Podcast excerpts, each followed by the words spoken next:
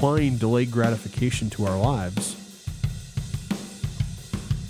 we not only get eternity with God, but oftentimes we get what we were seeking here on earth in submission to God.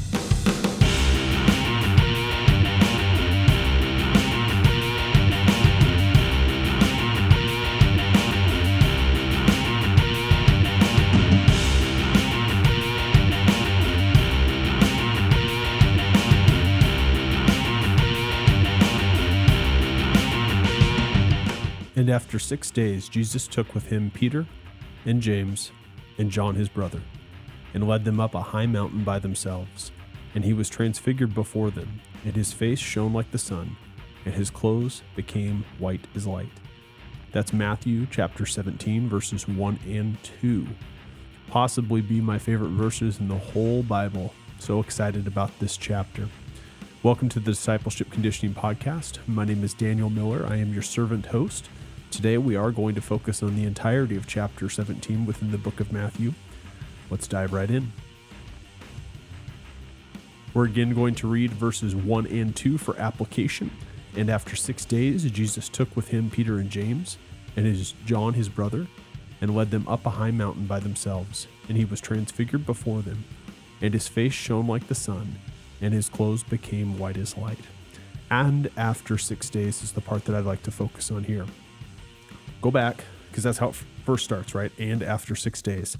So go back into chapter 16 and recall that one, in verses 13 through 23, Jesus tells Peter he'll be the foundation of the church. Two, Jesus tells Peter that he is a hindrance to him.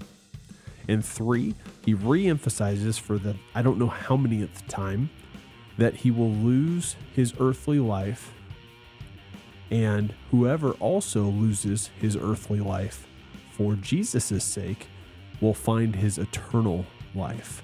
So within 10 verses, technically 11 verses there, if I could do my math correctly, 11 verses, quite a period of time that we're speaking to. And so I, I think, and after six days, what a six days it had been sort of marinating on that.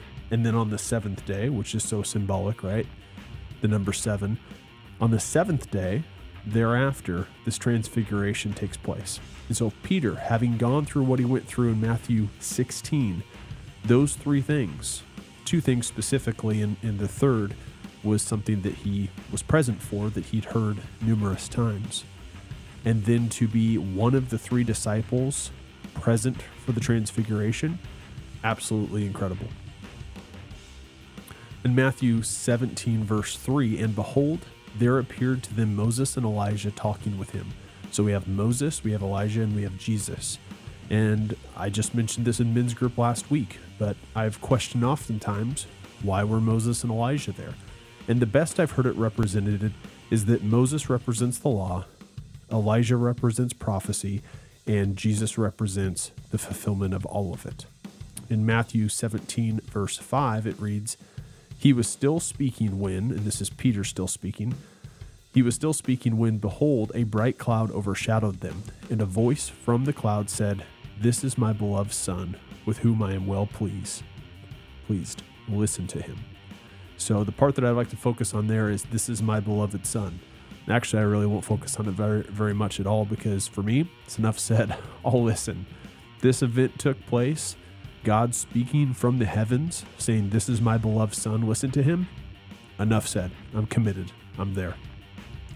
In Matthew 17, verses 12 and 13, it reads, But I tell you that Elijah has already come, and they did not recognize him, but did to him whatever they pleased. So also the Son of Man will certainly suffer at their hands. Then the disciples understood that he was speaking to them of John the Baptist part I'd like to focus on there is suffer at their hands. And I could certainly give my input on this section, but it's always best to use scripture to explain scripture.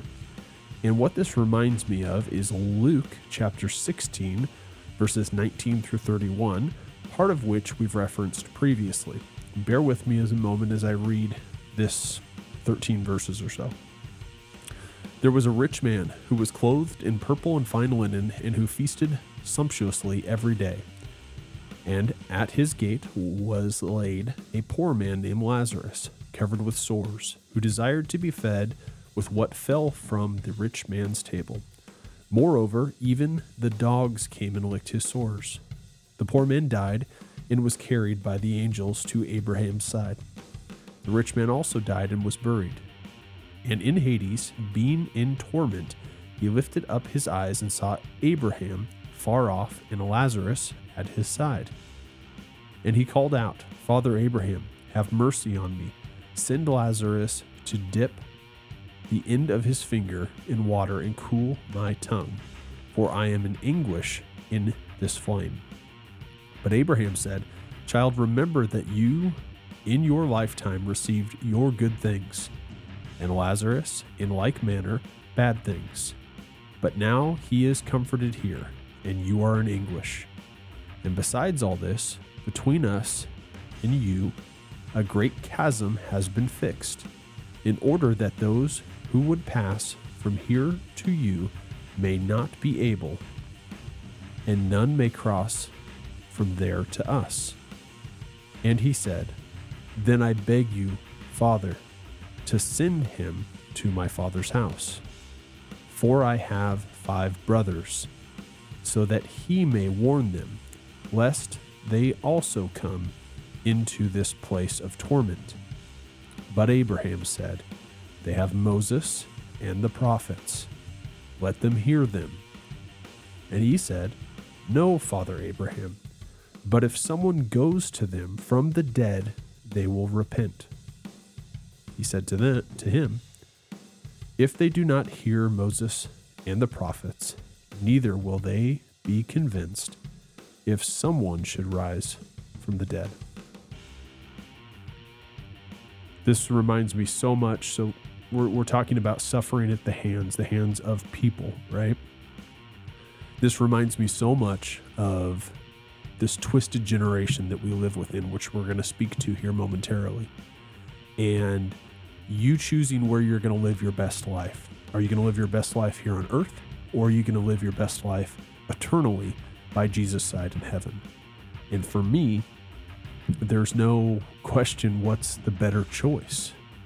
It's the concept of delayed gratification. And I have found, my experience, that oftentimes when I accept delayed gratification, God is far too good to me, and I actually receive good things here on earth. So if you were to tell me your life is going to be like Lazarus, and your life is going to be uh, awful for your time here on earth, but in exchange, in your faith for Jesus, in exchange, you will have eternity in heaven. Sign me up. Sign me up. And maybe that's easy for me to say living in my own home, having the things that I have. But I would sign up for it all day long. With that being said, delayed gratification in my life has often represented been represented by faith, deeper faith in God, and in turn, oftentimes receiving my reward, if you will, here on earth. Now, if I ever felt like that reward was anything other than a gift from God and the grace of God, I would not look forward to any such thing because I'm looking for my reward in heaven. In this sense, I feel that we can have both because of where our heart is. It's a heart issue, like many things that we struggle with here on earth. Applying delayed gratification to our lives we not only get eternity with God, but oftentimes we get what we were seeking here on earth in submission to God. For instance, have you ever noticed in your life the moment you give something up for the right reasons? The right reason being submission to God. As time goes by, you end up getting that very same thing back in a new way. And I'll reference something that's very timely in my life right now. Uh, yesterday, or a couple days ago, the Eagles played the 49ers. I have no idea what happened. I haven't watched the game. I will. I have it on recording, and I enjoy watching it that way because I can skip all the commercials. And you and I both know what exists on those commercials. It's certainly nothing for children's eyes, let alone for even adults' eyes. I would argue it's for no human's eyes.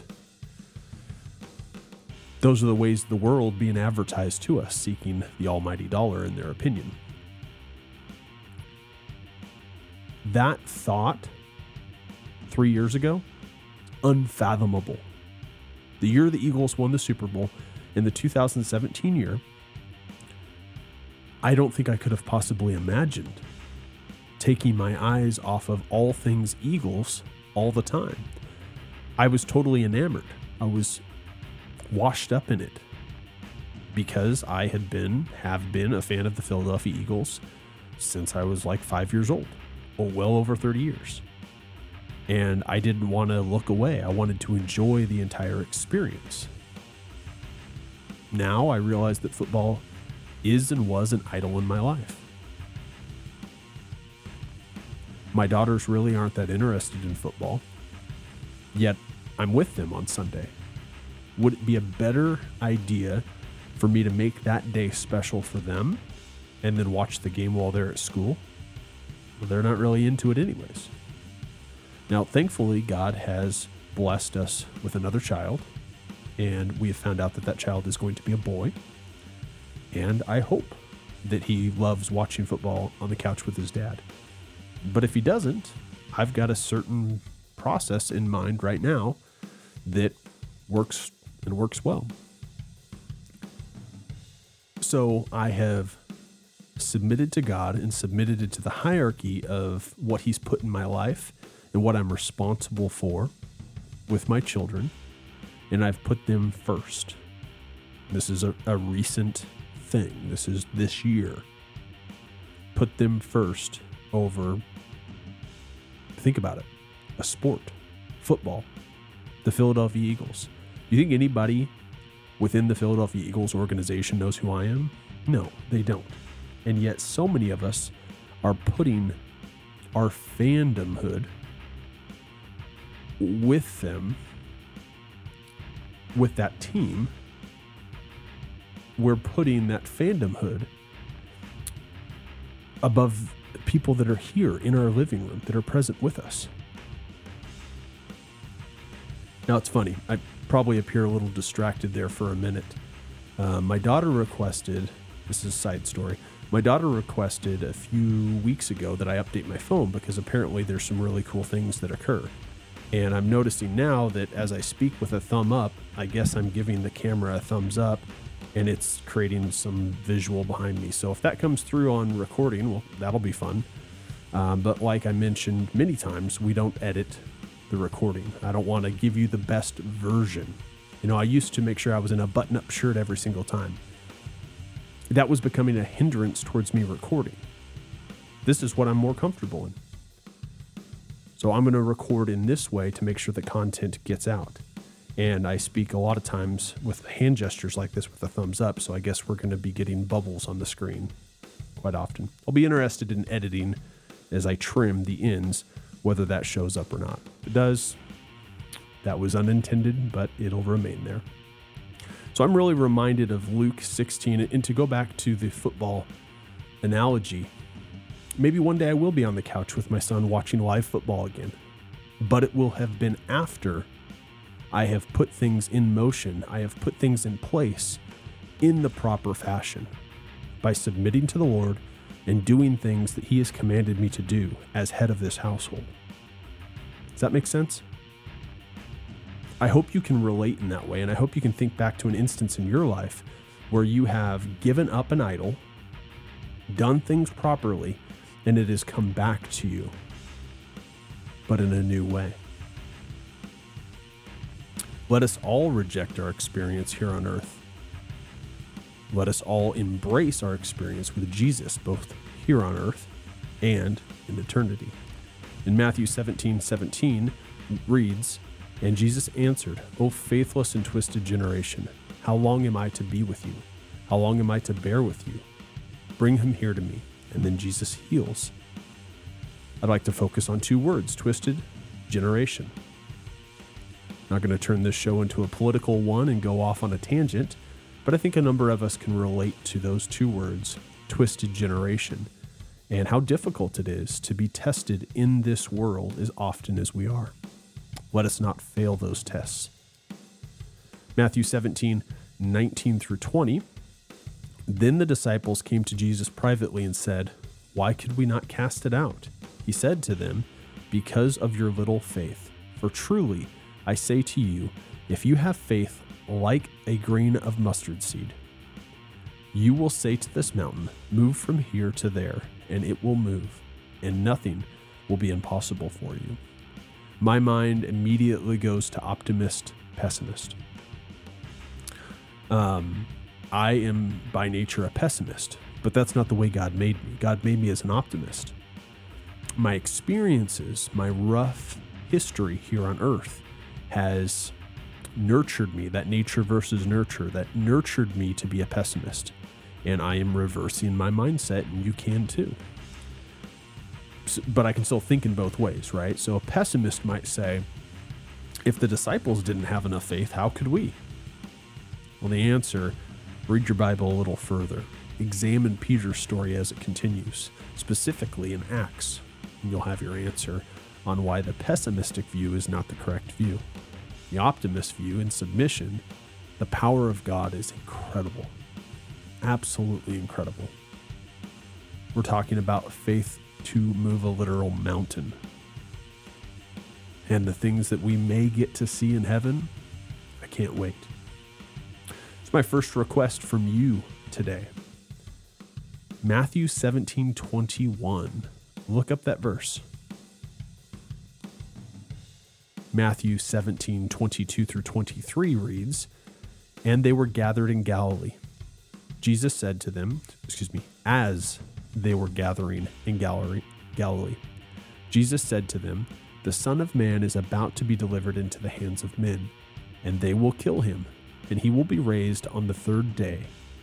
And they were greatly distressed, they being the disciples. We'll focus on he will be raised on the third day. So let's go over this. What happened on Good Friday? Jesus was crucified. Day one. What happened on the Sabbath, which Saturday, the next day? Jesus rested. Okay? Which is profound if you think about it. What happened on day three, Easter? Jesus was resurrected.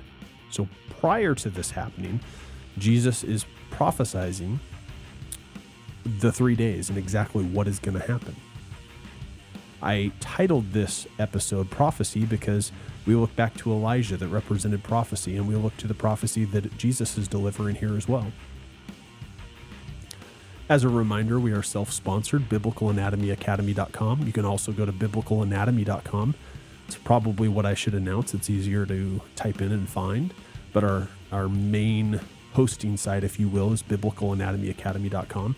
We would love for you to check out what we have there. We're building courses, we're building lessons for students to help them with their anatomy and physiology struggles. My hope is that those students turn to the Bible themselves and that they come back and they're able to not only open their Bible, read their Bible, but hopefully our podcast will be a guidance for them. Uh, hopefully, our, our podcast here will be a guidance for all who listen to open their Bible. I do not want you to be reliant on what I deliver on a weekly basis. Even though I'm reading scripture out of the English Standard Version, I want you to open your Bible. In fact, I'd rather you do that than listen to this podcast. So if this podcast serves as motivation for you to open your Bible, fantastic. If it doesn't, don't listen to the podcast. Open your Bible. Do that instead. Okay. These episodes average about 20, 25 minutes or so think of how much you could read in 20, 25 minutes. Okay. So if you are also doing another 20, 25 minutes on top of this, fantastic. I'm honored that you took 20, 25 minutes out of your day to listen to us. If not, don't listen to us. Open your Bible for 20, 25 minutes. Email us if you have any prayer requests. email us if you have any questions or input that you'd like to add. Our emails are always in the show notes.